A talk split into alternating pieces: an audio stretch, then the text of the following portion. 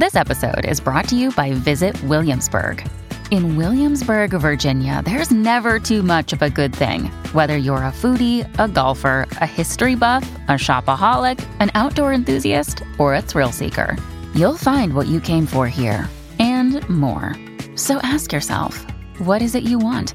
Discover Williamsburg and plan your trip at visitwilliamsburg.com. If you're struggling to lose weight, you've probably heard about weight loss medications like Wegovy or Zepbound, and you might be wondering if they're right for you. Meet PlushCare, a leading telehealth provider with doctors who are there for you day and night to partner with you in your weight loss journey. If you qualify, they can safely prescribe you medication from the comfort of your own home.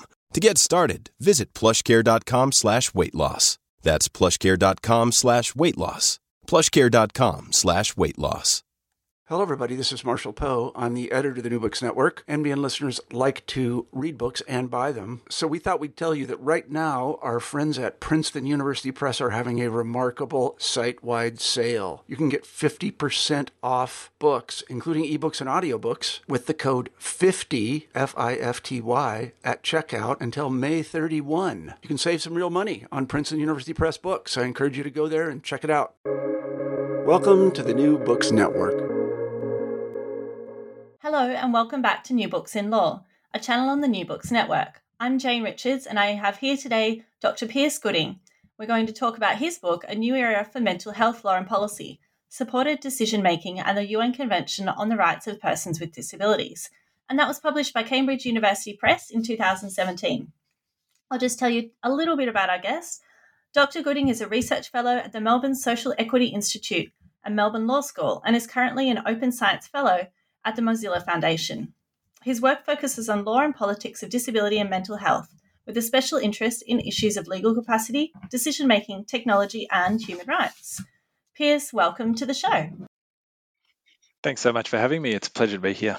It's great to have you. And now, just to get us started, um, can you tell me a little bit about yourself and how you came to write your book, A New Era for Mental Health Law and Policy Supported Decision Making and the UN Convention on the Rights of Persons with Disabilities? Sure. Um, I'm a socio legal researcher, so I consider myself a, a, person who works at the intersection of humanities and law. Uh, and I've had a long standing interest in disability uh, and in mental health, particularly. I actually have an undergraduate uh, with a major in history. Uh, and one of the things I was very interested in was the history of the asylum and the history of um, psychiatries and the history of what you might call madness, uh, certainly in the 19th century. Uh, and uh, that really drew me into the orbit of mental health legislation, which I think is a fascinating area of law. Uh, and I was privileged to be invited to undertake a PhD at Monash Law School uh, concerning the Convention on the Rights of Persons with Disabilities uh, and mental health legislation. Uh, so I started that in 2010, which was just two years after the Convention on the Rights of Persons with Disabilities came into force. And it was a really challenging international human rights legal instrument for uh, what was, you know, 200 years of, of law, and you could even go back further uh, around responding to people uh, in in crises or mental health crises uh, with severe mental illness, however it's described um, by the various parties who have a stake in these debates. So I was uh, lucky enough to turn my PhD, I suppose, into this book, and that's um, how it came to be. That's a um, your background's really interesting. Actually, it must have been really exciting to be working um, on your PhD in 2010, like two years after the convention um, sort of came into force. And your background's really interesting too, um, having an undergraduate uh, interest in um, mental health and the asylum is it's like quite unique, I think.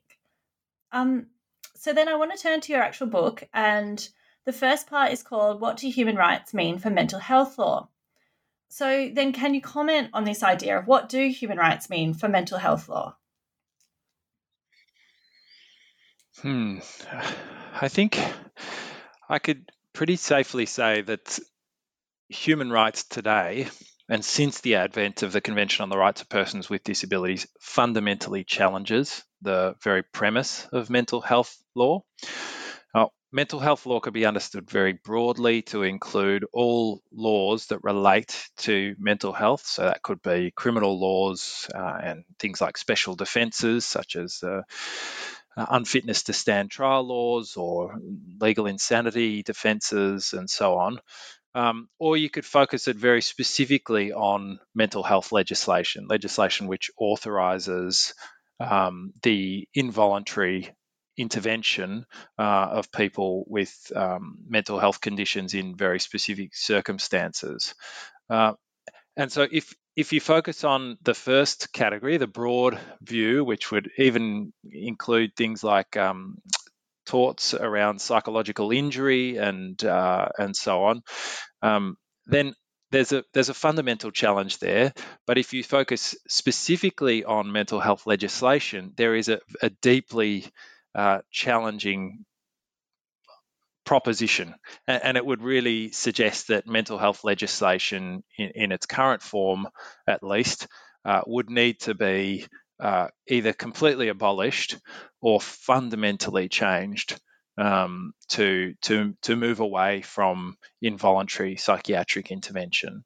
Uh, and it does so because it challenges this idea that persons with psychosocial disability uh, or s- who meet the criteria of having severe mental health condition uh, plus the the criterion of, of posing a risk of harm to themselves or others and the criterion of there being no least restrictive uh, alternative uh, is just fundamentally challenged. It's just it just is seen to be discriminatory uh, and and therefore in need of complete um, uh, removal, I suppose, to equalise the grounds for states to intervene in a person's life um, uh, to those with and without disabilities uh, or, or to, if you take it from the perspective of the individual, to really strengthen that um, zone of pr- protection from uh, state intervention. So I, I, I, would just say that it's tempting to sort of think about human rights as a, uh, a, a, a posing a requirement to reform mental health law, but I would say it's something much deeper. And, and I suppose I, I get toward that argument toward the end of my book after I explore all the different facets of the, the challenge that the CRPD poses to mental health law. Now, that's really interesting because it is a sort of huge and controversial challenge depending what um, what way you look at it. And we will get into those mm. sort of controversies. Um, before we do, I just want to ask you to comment. So, in the foreword of the book, the former um, uh, person, uh, special rapporteur to the CRPD, Catalina Devandas Aguilar, talks about this idea of rights-based legalism. Um, now, I want to find out is that different from a sort of human rights framework, and whether or not this is actually impact mental health law. Yeah, it's a good question. Well, I, I suppose I could go back to the 20th century, being um, someone who's interested in, in history and, and looking to um, mental health law as a as an area of law which has just uh, seen a huge amount of fundamental changes in in approach and philosophy. Um, and that's um, drawing on the work of Lawrence Gostin, uh, who said there's perhaps no other body of law which has undergone so many fundamental changes. Um, and what he's referring to is the tension between two camps. One camp being the legalist camp, who say any type of psychiatric intervention over the individual, uh, particularly that's non consensual, um, needs to have legal oversight um, and procedural safeguards to ensure that that's done in a way that um, uh, protects the rights of the person. On the other side, there would be those who have argued that the law needs to get out of the way and that clinical um, um governance, I suppose, uh, should prevail, and that the discretion of those with the expertise concerning um, the perceived problem uh, should have unfettered um, capacity to, to, to, decide. And that would be described as medicalism. So, throughout the 20th century, therefore, there's been this tense tension between a, a, legalist approach and a medicalist approach. Um, and one historian um, has described it as a pendulum swinging from one to the other. Now, in the 1980s and 90s, the language of rights started to enter into those kind of legalism perspectives, uh, and things started to be couched in, in terms of human rights, in terms of uh, protection of autonomy, um, in terms of um, the procedural safeguards that are introduced, and so you start to see this this shift um, from the 1980s onwards, really, um, of of the introduction of things like tribunals to introduce uh, procedural safeguards to o- have oversight over the um, the the decisions of, of, of doctors in, in these instances, and and the use of the language of rights uh, has been described as rights based legalism. Um, a book has been written on rights based legalism by my colleagues, um, Professor Bernadette McSherry and Professor Penny Weller, or Penelope Weller, uh, both of whom happen to be my supervisors. Um, and, and I think they, their book explores how rights based legalism has been impacted by the CRPD. Uh, and I think depending on how radical a challenge you see the CRPD as posing to mental health law, um, you may see the CRPD as upending rights based legalism and up, upending this idea that there is a pendulum swing from one to the other. Uh, or you may see it as an evolution of rights based legalism uh, as requiring um, additional safeguards uh, to, to ensure that the terms of this the convention uh, are adhered to. So it, it, it again kind of uh, forks along the lines of uh, a radical interpretation, so called, of the CRPD, um, which calls for a, an overhaul or discarding of mental health legislation, uh, and, and one that is perhaps more reformist in, in nature. Hmm. Does that um, yeah, yeah, no, that does. Is that clear, or does that it's make really sense? Clear. Yeah, no, no, it's really clear, and um, it's a really interesting and um, actually very clear way of describing it. It's it's not when you're sort of reading the disability scholarship. I don't think this always this sort of dichotomy of and this idea of the pendulum swinging back and forth. I don't think it comes through necessarily because a lot of scholars seem to uh, sit on one side or the other, and um, there's no uh, there's often little acknowledgement, I think, of the debate or the other sides. Um, no, so that that's really really clear and really interesting. So then I guess just stepping and just back, on that point, oh, yeah. there's a there's a oh sorry, there's a no. new book by John Fanning, uh, reasonably new.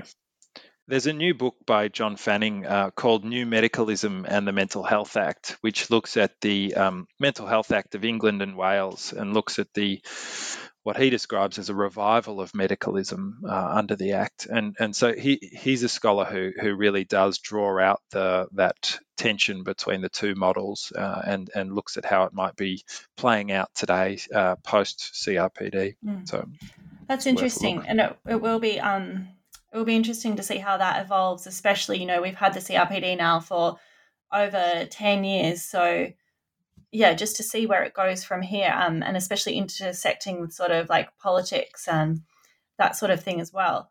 So then I guess taking a step back even further from there, or perhaps um, this is difficult to answer based on what you've just said. What is the purpose then, would you say, of mental health law? And then are there sort of discrepancies between policy and application, or is this something we, you know, that's difficult to navigate between? I think in my book, I said simply that mental health law's purpose is to codify non consensual psychiatric treatment and, and, involuntary hospitalization and to essentially regulate the powers of those given charge to do so. Um, and what I argued, and it's, it's not something that's an original argument of mine, is that this function has really largely unchanged since the 19th century, um, when private madhouses and, and asylums began proliferating in, in at least the West. So its essential its essential role is to codify non-consensual psychiatric interventions and in, in involuntary hospitalization. That that's I think that's fundamentally what it does. I think there were loftier ambitions um, in the 1980s era of reform toward the rights-based legalism, where there was a view that mental health legislation could facilitate um, the uh, voluntary treatment of people. It could um, help direct resources where they are needed. Um, and I, just don't think there's really evidence um, that, that, that that has come to pass. Um, and, and so I, I suppose that just draws the focus back to this codification of involuntary treatment and, and, and rise, raises the challenge of the CRPD as to whether that ought to take place at all. Um, certainly, the CRPD committee, the primary human rights um, treaty body that is is designated to help governments interpret the convention, have said it just simply needs to go. Um, that there ought to be no forced intervention um, whatsoever on on psychiatric grounds. Um, that has been complicated by um, alternative perspectives proposed by um, another human rights treaty body. So even within the UN, the Human Rights Council, uh, Human Rights Committee rather, uh, who have indicated that there are um, lawful grounds under which uh, involuntary treatment can occur, so long as the um, intervention is is lawful, that there is uh, safeguards in place and procedural protections and so on. So again, you see this forking uh, of, of, of views on what's possible, um, and and and that perspective by the Human Rights Treaty has largely been uh, adopted by states parties all over the country, all over the world, um, and indeed sort of regional courts like the European Court of Human Rights. Um, so, in terms of the challenge to policy, well, I, I suppose one one contemporary expression of what the challenge of the CRPD is posing to mental health legislation is where states have indicated that they are completely unwilling to discard mental health law wholesale. Um, there have been efforts by those who are using the arguments of the CRPD to suggest, well, maybe we can revisit this question from the 1980s of whether mental health legislation can promote voluntary interventions, can promote um, the distribution of resources to where they are needed, um, can promote uh, measures that are, are, free from coercion.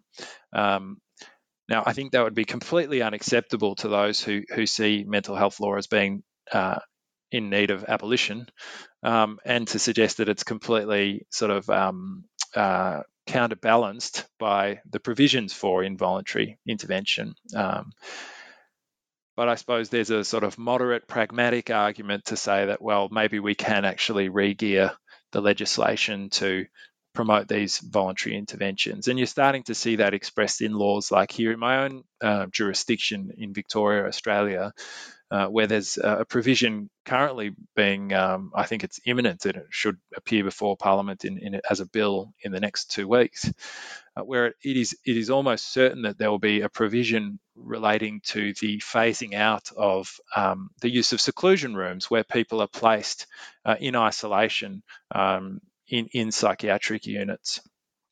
Uh, and and there may be provisions that require um, departments to provide updates on the phasing out or reduction initiatives concerning uh, coercive interventions.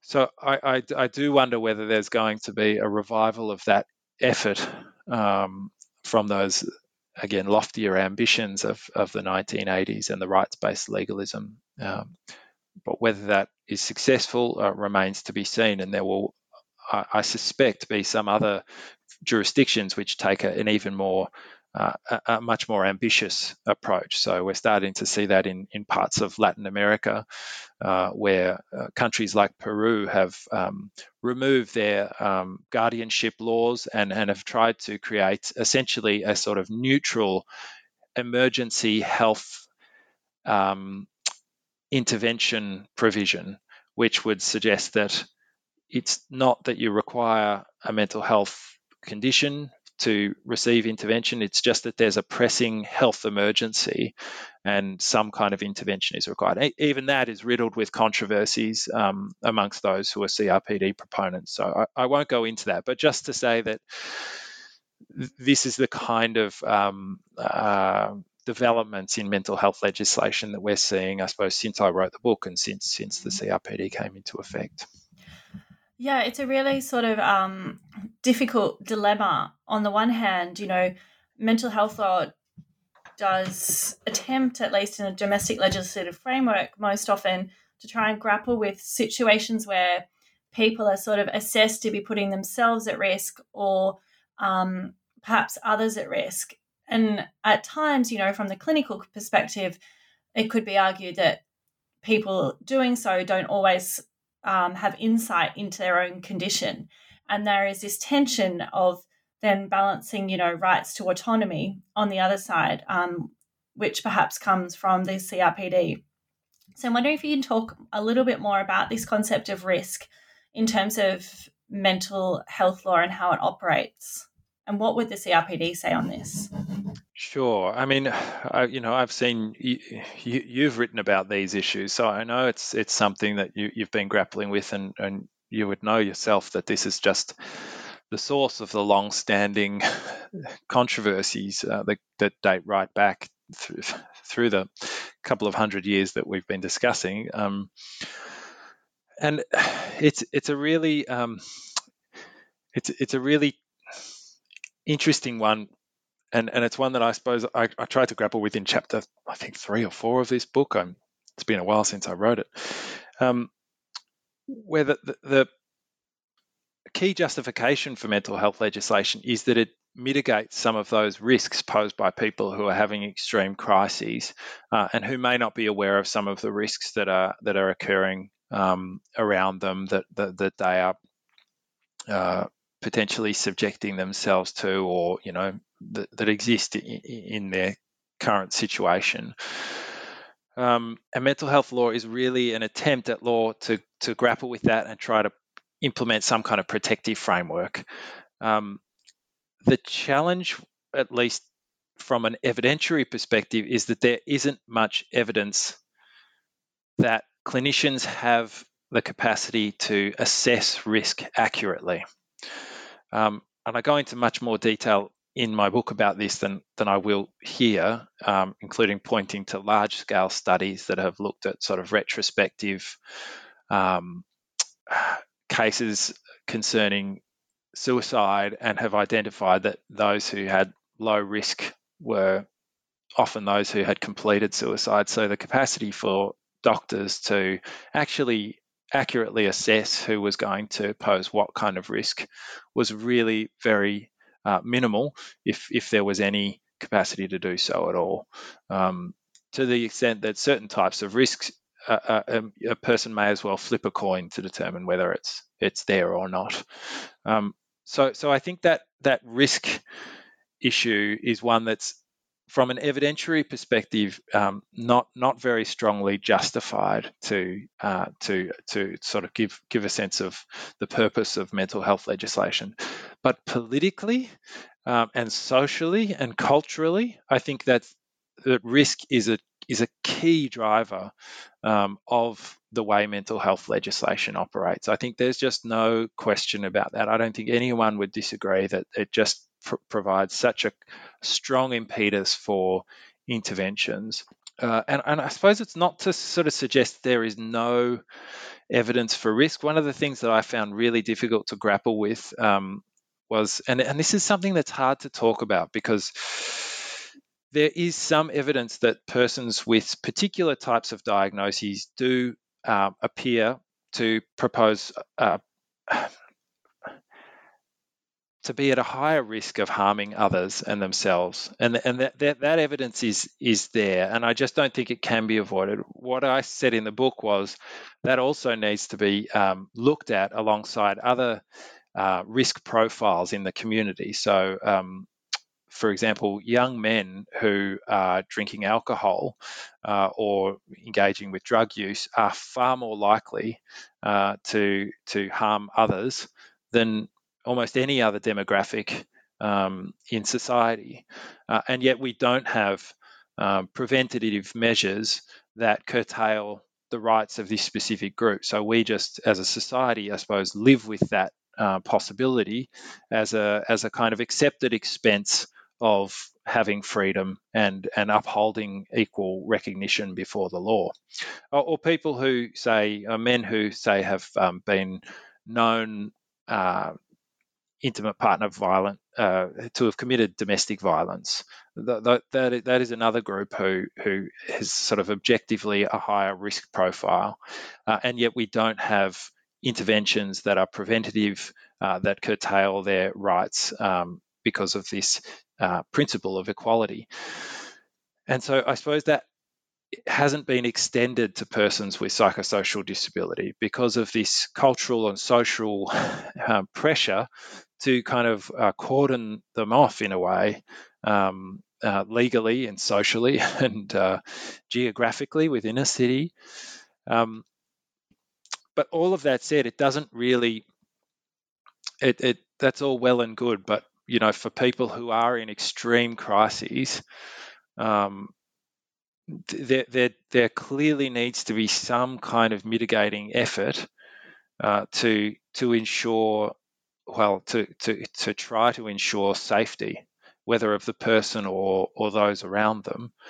Um, and I suppose our current legal arrangements ha- have it that the role of doing so is is clinicians in psychiatric units who make a decision and who are then um, um, given a sort of uh, authorization by a tribunal that is made up of, of different or a tribunal or some kind of court court arrangement that um, that can confer that kind of authority and and authorize that decision.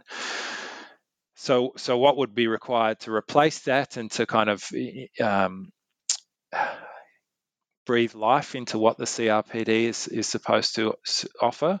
That's that's the kind of pressing question, and that's something I, I, suppose I try to address later in the book, and and others have done so in, in far more depth and detail than than I have endeavoured to do in that book. I mean, one of the latest is um, Tina Minkowitz's.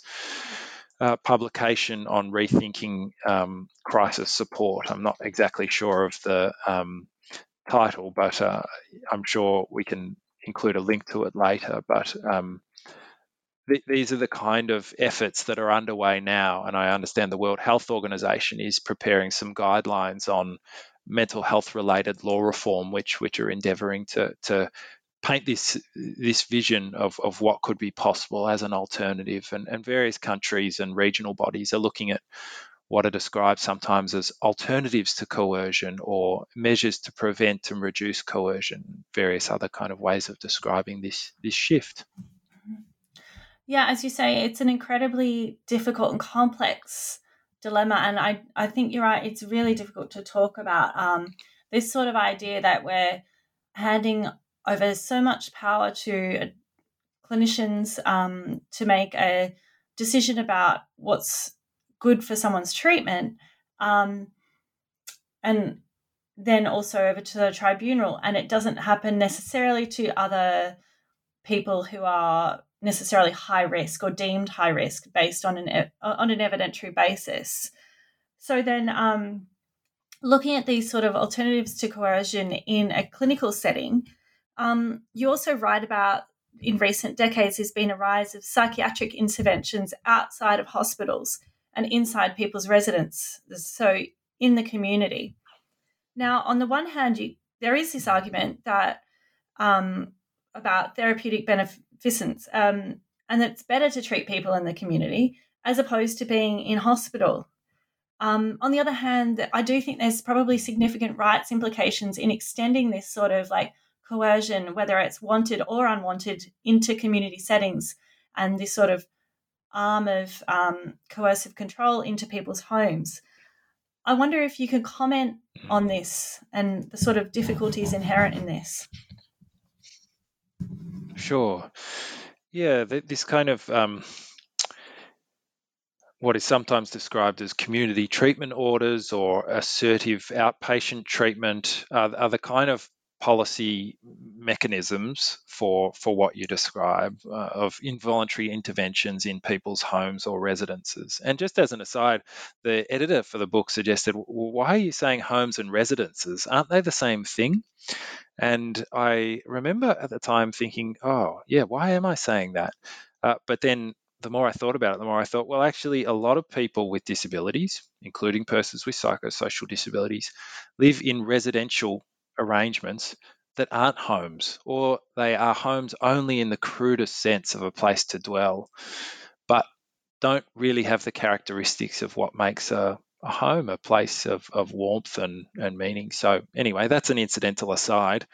Um, but this growth of um, involuntary treatment in people's homes and residences occurred in the 1980s under the rights based legalism uh, reforms, and it was a really uh, a, um, a an extension of the closure of institutions into the community.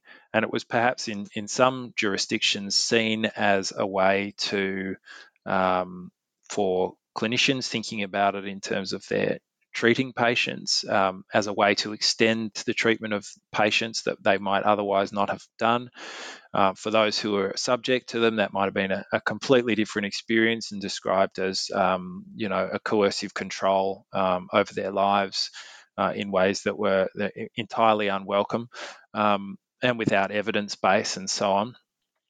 And so there are certain jurisdictions that implemented this quite early. So, again, in my own jurisdiction, Victoria, this is one of the world leading um, uh, jurisdictions in terms of the high rates of community treatment orders.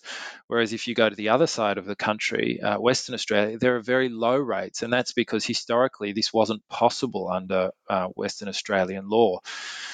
And so, in, in, in this jurisdiction, Victoria, it's, it's seen by some senior um, uh, Department of Health officials, or at least previously, as as a less restrictive alternative to hospital. And so, the argument uh, carries a great deal of um, moral force in a way because they, they suggest, well, you know, it's better for them to be at home than in hospital, and um, this is a less restrictive alternative. So, in that sense, it's adhering to the principle of mental health legislation that says treatment must be in the least restrictive uh, way.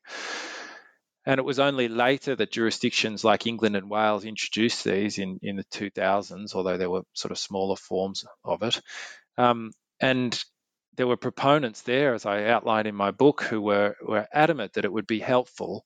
And then they undertook further uh, research into the practice once it was introduced and realized that it wasn't producing um, benefits that were proposed. It wasn't reducing hospitalizations and, and other um, outcome measures uh, and so have then come out uh, against it. Uh, but by the time it was put in place, uh, I, th- I, think it can be very difficult politically uh, to to withdraw it. And as um, one psychiatrist who I um, quoted in my book um, said, that it, it, becomes entrenched as a part of practice, and then uh, practitioners are very uh, loath to give it up. And partly it offers, uh, so some of the research suggests, a way to ensure that particular individuals are receiving treatment. And this comes back to this voluntary question. There's, there's an argument that says, well, if they weren't on this order, they wouldn't be getting treatment. They wouldn't there's not enough treatment to go around, so they wouldn't be getting nurses visiting them. Uh, and so, therefore, I don't put them on this necessarily to coerce them. I do so to in, ensure that um, they're getting supports, any supports. But others have just said, well, this is a, a needless um, incursion of rights because, therefore, um, if that's your justification, then we should rethink the whole thing and just ensure that there is enough uh, support to go around, and it's the kind of support that people want rather than need to be placed onto a coercive order to to receive. so I, I, think I think I, will leave it at that. But there is, needless to say, a, a long and um, contentious literature on on this type of intervention. But but it is interesting.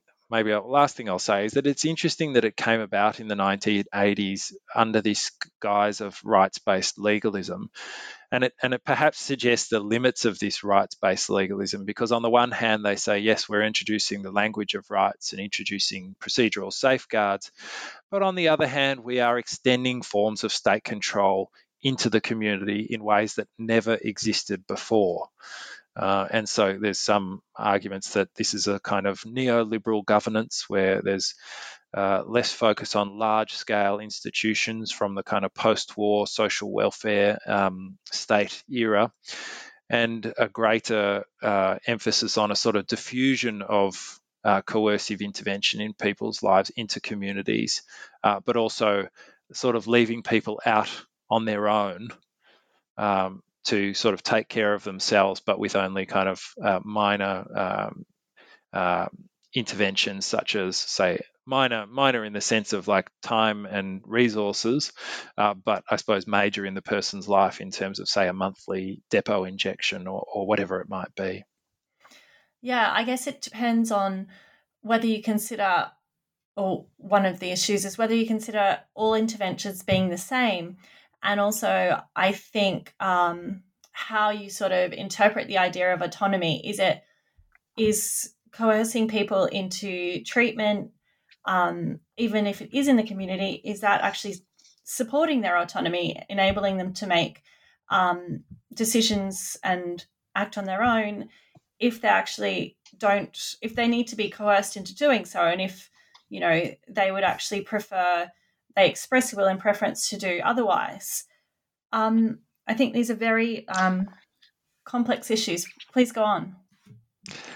Well, I mean, I, I, would just say you've touched on um, a, a, a, problem that we haven't really spoken about so far, which which is that underlying all of these debates are really disputed premises regarding the impact of mental disorder or however you describe it, mental health crises or, or these kind of extreme emotional states upon a person's ability to make autonomous decisions. So it comes very much back to this question of autonomy that, you, as you've said.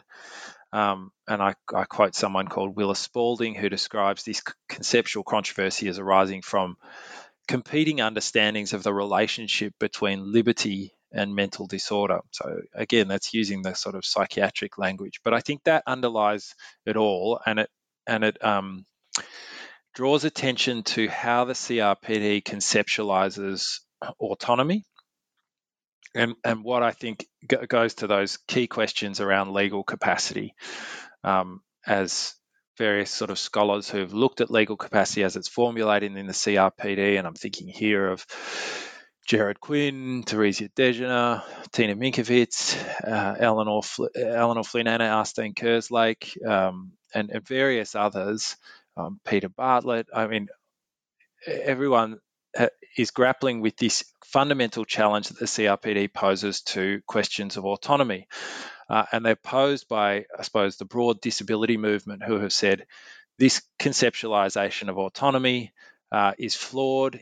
The, the, the, the conceptualization of, autonomy that underlies um, most Western legal traditions and which have um, variously been exported typically through sort of forms of colonization and so on, uh, are, are, fundamentally flawed because they view the individual legal, legal subject as autonomous, as as uh, sorry, independent, rationalistic, uh, and atomized. Uh, which is which is not true to how human beings are, which is interdependent and uh, relational, um, and and steeped in kind of emotion and so on. And and that that, that is a far more honest and true reflection of human uh, being than than this flawed rationalistic legal model. Uh, and so I think that's that's a really key intervention of the CRPD in challenging this um, controversy about the relationship between mental disorder and autonomy, because in a way it sort of sidesteps the the attempt uh, it sidesteps that debate in a way and says, hold on, this, this whole way we're describing autonomy is fundamentally flawed. Um, let's look at the traditions of feminist scholarship that have um, uh, really challenge this idea of the autonomous, typically male, uh, independent, atomistic legal subject and say that we're all interdependent to various degrees and that persons with disabilities typically just show uh, that interdependence to a greater degree uh, than than maybe the the norm statistically, um, but that at every person at various points in their life will be in various states of dependence and um, interdependence, uh, and so to to really accept that and accept the kind of inherent dignity of all persons with disabilities and and reject this idea that some groups deserve special restrictions because of the nature of their being, um, you you really re- reframe the whole question, and it becomes about well, how do we engage with this um, more honest appraisal of autonomy and the individual, and what do we do in situations of crisis to protect their rights um, and and provide the kind of support that's needed. So, yeah, that's those um, are big questions and challenging yeah. issues. yeah, I think it's almost the million dollar question, isn't it? Really, um, what do we do? And um, I don't know if it's been solved satisfactorily in the sense that you know the argument comes from one side of the fence and it's accepted by those on the other side. So, you know, hopefully we can all keep working together and move that forward. So then, um, what I actually want to ask you, and this it's actually one of the, the chapters in your book, and it relates to what we've been talking about. So, does the CRPD provide us with new with new tools to solve these issues, or is is it a paradigm shift? Would you say? Um, well, I would say both. I, I, think it does provide new tools, and and I, I, think it provides new options um, and and it does shift the paradigm. I mean, if you're if you're fundamentally challenging hundreds of years of conceptualizations of, of the individual and autonomy and legal capacity and and the will and questions of reason, then then you are you are sort of introducing something that you could probably justifiably called a paradigm shift. I mean, I've sort of moved away from that language because I just see. I saw a, an interesting uh, study in Australia about jargon words that people resent, and I think paradigm was one of them. so I thought, in the interests of, of respecting sort of uh, public views of of, um, of, of jargon words, uh, maybe we should rethink using that word here. But but I think if, if you literally look at the definition, um, there is a, a strong argument to be made that that the CRPD does fundamentally challenge some of these conceptualizations of the legal subject. So to move from that abstract um, issue to to the kind of new tools, well, I, I think it does. It's pointing it's pointing toward practices that do exist around the world um, for responding to people in coercive free ways. Uh, and and and I point to some of those in my book, but many have many more have emerged since. So so um, can certainly be um, expanded upon with, with reference to other other work that's been going on uh, by those who are trying to compile examples of good practices uh, from around the world. Um, and and yeah, so uh, the example I was giving before was was from Tina Minkowitz, and that's called reimagining crisis support, uh, which which uh, calls for a new approach to crisis su- support in law and policy. Um, but there are other other other works out there as well. I, I worked on a, a, report with my colleagues here, uh, Professor Bernadette McSherry, Miss Cath Roper, uh, and Miss Flick Grey, on alternatives to coercion, and and that was. Um, a report that was commissioned by the UN Special Rapporteur for the Rights of Persons with Disabilities, uh, and it re- concerns um, the various uh, studies and uh, grey literature concerning alternatives to coercion or ways to prevent, reduce, and eliminate coercion in in, um, in crisis support and mental health care uh, around the world.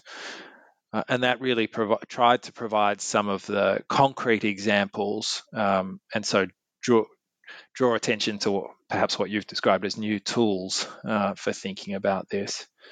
Um, in terms of sort of legal reform, I think there's examples from around the world. The Peruvian example that I uh, briefly described, um, and and and other other examples that would be far more moderate uh, from the perspective of a body like the CRPD committee, um, where there's just been attempts to really strengthen the focus on voluntary inter- interventions and support, um, and move away from coercion.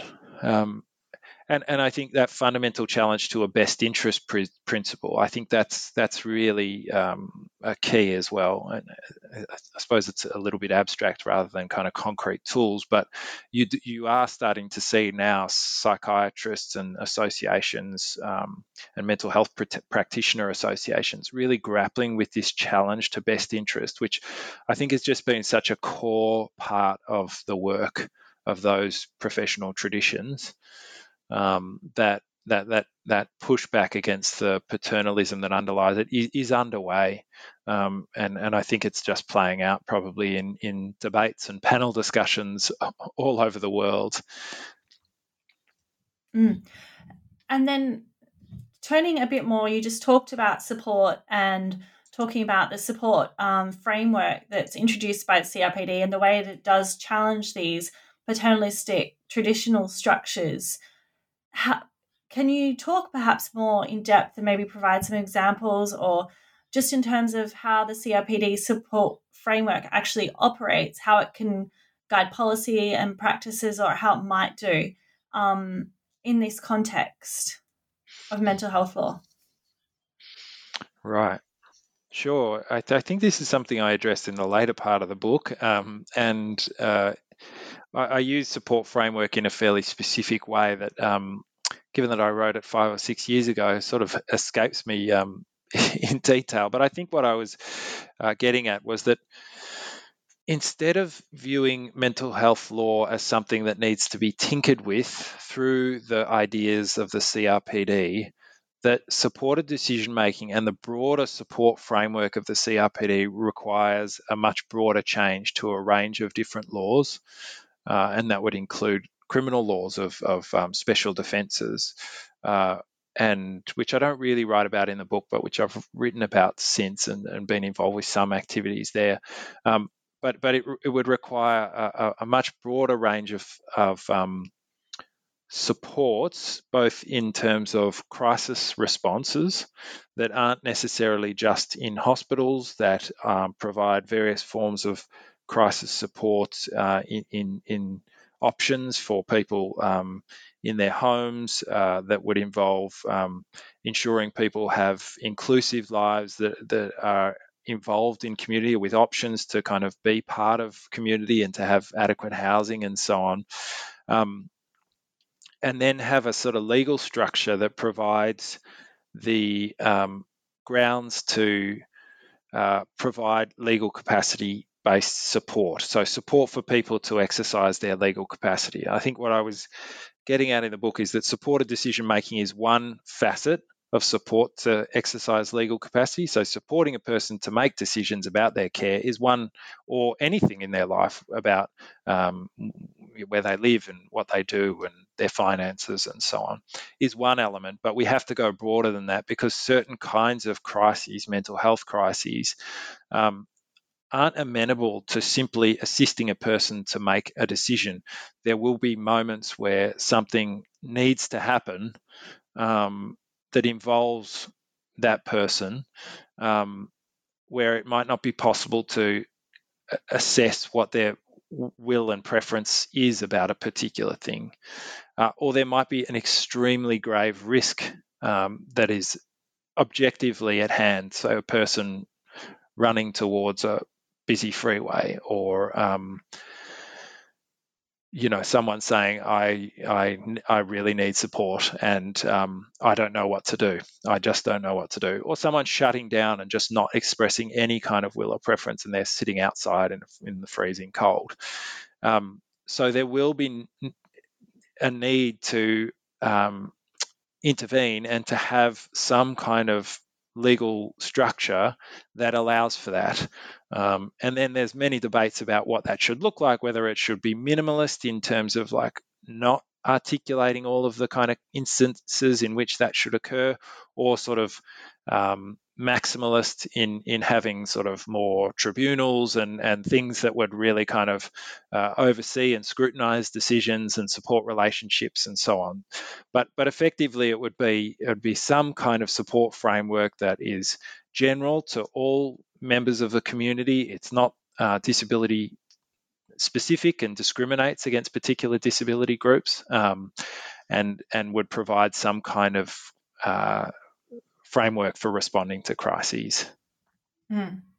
And then just picking up finally on this point of universal support and this sort of prohibition, potentially arguable prohibition of coercion under the CRPD, your last chapter is called The Flashing, um, Navigating the Flashing Amber Lights of the CRPD Support Framework addressing major concerns. Can you talk a little bit more about what you mean here?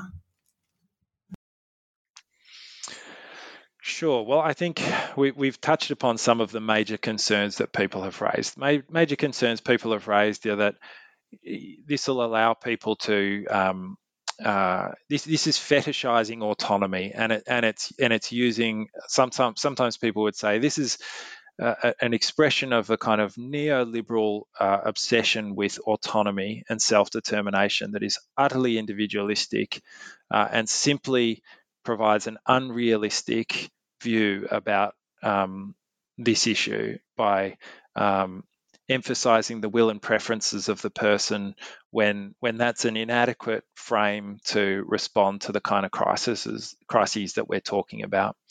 And so by removing these long hard fought for protections that the mental health legislation has refined over many decades with various forms of safeguarding involving tribunals to authorize decisions and uh, mechanisms for assisting people in crisis, that, that, that this will undermine all of that. Um, it will leave people to, in the words of a psychiatrist in the 70s, die with their rights on. So, I suppose in that chapter, I try to go through each of those major concerns uh, and try to respond. Uh, another one would be that well, how do you know when to introduce supported decision making? And how do you know when to then introduce something that is different from supported decision making in those hard cases that I described, where there is a grave risk, where there is some imminent disaster that could happen, uh, where some urgent medical matter or move, need to move a person occurs? How do you determine who fits that bill and what circumstances does that apply to?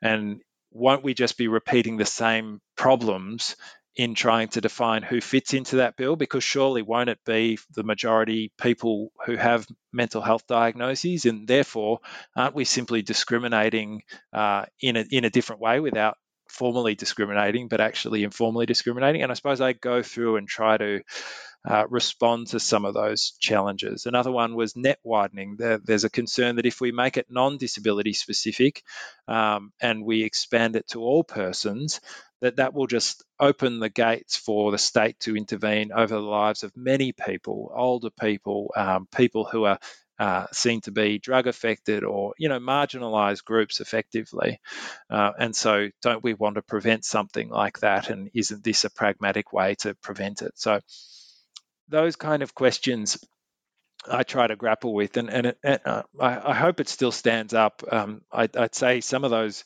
arguments have evolved uh, greatly in the last seven years, but um, at the very least, uh, I, I, tried to engage with them at that time. And I thought it was a really good way to try to give um, fair airtime to those who have genuine concerns about the the proposal. And there are many. I mean, this is a, a live controversy, even, uh, I mean, still today, as, as well, you know. Um, and I wanted to give, try to express those arguments as concisely and clearly as possible, and, and really try to grapple with them from the perspective of what groups like the Committee on the Rights of Persons with Disabilities are saying, as well as abolitionist uh, groups and, you know, arguments coming from um, very prominent sort of user and survivor perspectives. Yeah, no, and I think you do, and I think it is important to sort of grapple with all sides because um, as much as we would like to, we can't always approach this from a sort of CRPD committee perspective. We are working with policymakers, um, people on the ground who are implementing legislation and policy um, and interpreting it as well on a day to day basis. So, then adopting a CRPD as a sort of lens of analysis, are there any recommendations you would make at this time, or do you think we, we need more work? Oh, I mean, I think if people want to see any of the recommendations that I make, they're probably better off looking at some of the written material that I've done because I'll probably have have expressed it more concisely. But um, um, I suppose the work that I've done with my colleagues, Cath Roper, Flick Grey, and Bernadette McSherry, are, are where I'm perhaps most proud of or, or at least I feel most confident that there, that there's value in some of the recommendations that are made because we we really try to draw the focus down from those abstract controversies about the nature of autonomy and interdependent uh, relational being and so on, uh, and into the weeds of of initiatives from around the world that have really seriously tried to provide coercion-free support. Um, and so I think the the the kind of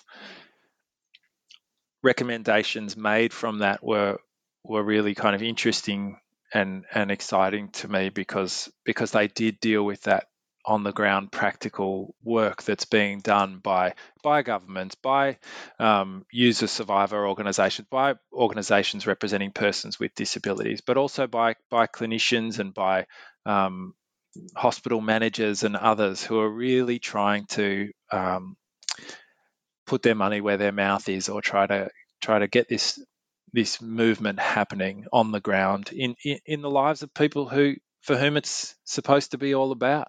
So I think that's often where some of the best the best most concrete solutions can can arise. And it also maybe draws us away from the temptation to say, oh, it's all very complex it's all very complex because I think sometimes that um, turn towards complexity is is a an academic's temptation that is is not always very fruitful and can sometimes be a, a cop out really. So I think that f- emphasis on the practical politics of people trying to do it um, on the ground can be can be a really fruitful place to to explore. Yeah, I really love that. Um, just really foregrounding and keeping in mind at all times, like it's actually for the lives of people who this is supposed to be about, um, and how yeah we can grapple and engage with these sort of practical politics and not just throw our hands up and sort of say, oh, it's it is too complex, it's too difficult. Now, um, and what I will do, I'll put all the links to some of the um, the work that you've mentioned that you've been doing, and also Tina Minkowitz's work and that sort of thing. So I'll put the links in the end um, of the notes with this show. So now, Piers, I've taken up a lot of your time, but before you go, can I just ask you our final new books in law traditional question? What are you working on now? Um, I'm working on two strains of work. Really, I on the one hand, I'm extending some of this work on the UN Convention by looking at this practical empirical research and activity concerning creating coercion free forms of support. Now, we've taken a pragmatic lens of looking to those who aren't seeking to abolish but are also seeking to reduce and and prevent forms of coercion, and that's going to be um, unacceptable to those, I think, from the radical perspective who might say, well, you know, you don't look for alternatives to child abuse, do you? You you just try to stamp it out, um, and that's a, a, really reasonable position. So I, I mean, that's a understandable position coming from that kind of place of of, of holding that kind of uh, perspective on on involuntary intervention. But I suppose in trying to work with governments, there is a need to um, to make some of those arguments. And even in a situation where all coercion was abolished, I would argue there are still a need to look at what has worked in reducing where there might be temptations to resort back to forms of coercion. So I'm really interested in that question of of of what kind of research would be helpful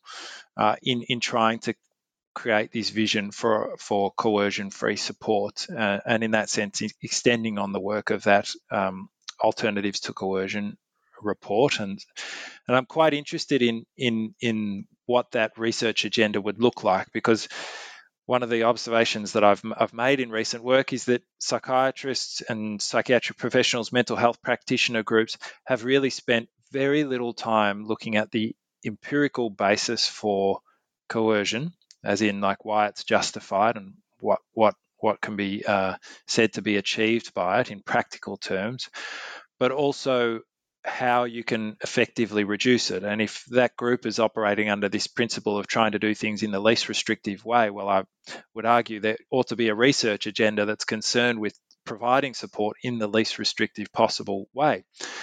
Now that's starting to change in the last five years. There has been in investment of money and attention and resources to finding alternatives amongst those groups, but they are bringing their research traditions to that uh, effort. And I think there's a whole nother body of knowledge arising from the work of people with disabilities and service user and survivor groups uh, that really deserve um, attention, both in simply having them involved or leading research of this nature, but also in looking to the kind of methodologies that are prefer, preferred uh, and the types of research design that are that are useful in, in trying to bring about um, these kinds of changes. So that's one area of research that I'm very excited about, and another concerns the rising use of um, algorithmic and data-driven technology in, in, in mental health settings.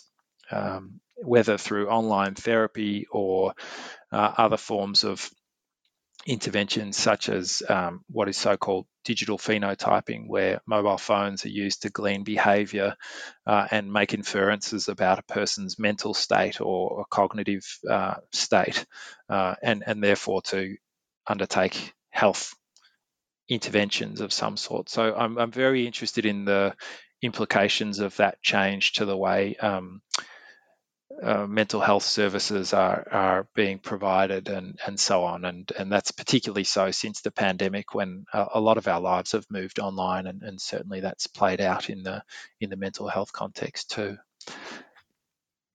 That all sounds like very very interesting um and like very uh, while divergent also overlapping and um i'm really looking forward to seeing what comes out of both of those projects. Both sound really exciting so, just to bring it to a close, I'm Jane Richards. This is New Books in Law, a channel on the New Books Network.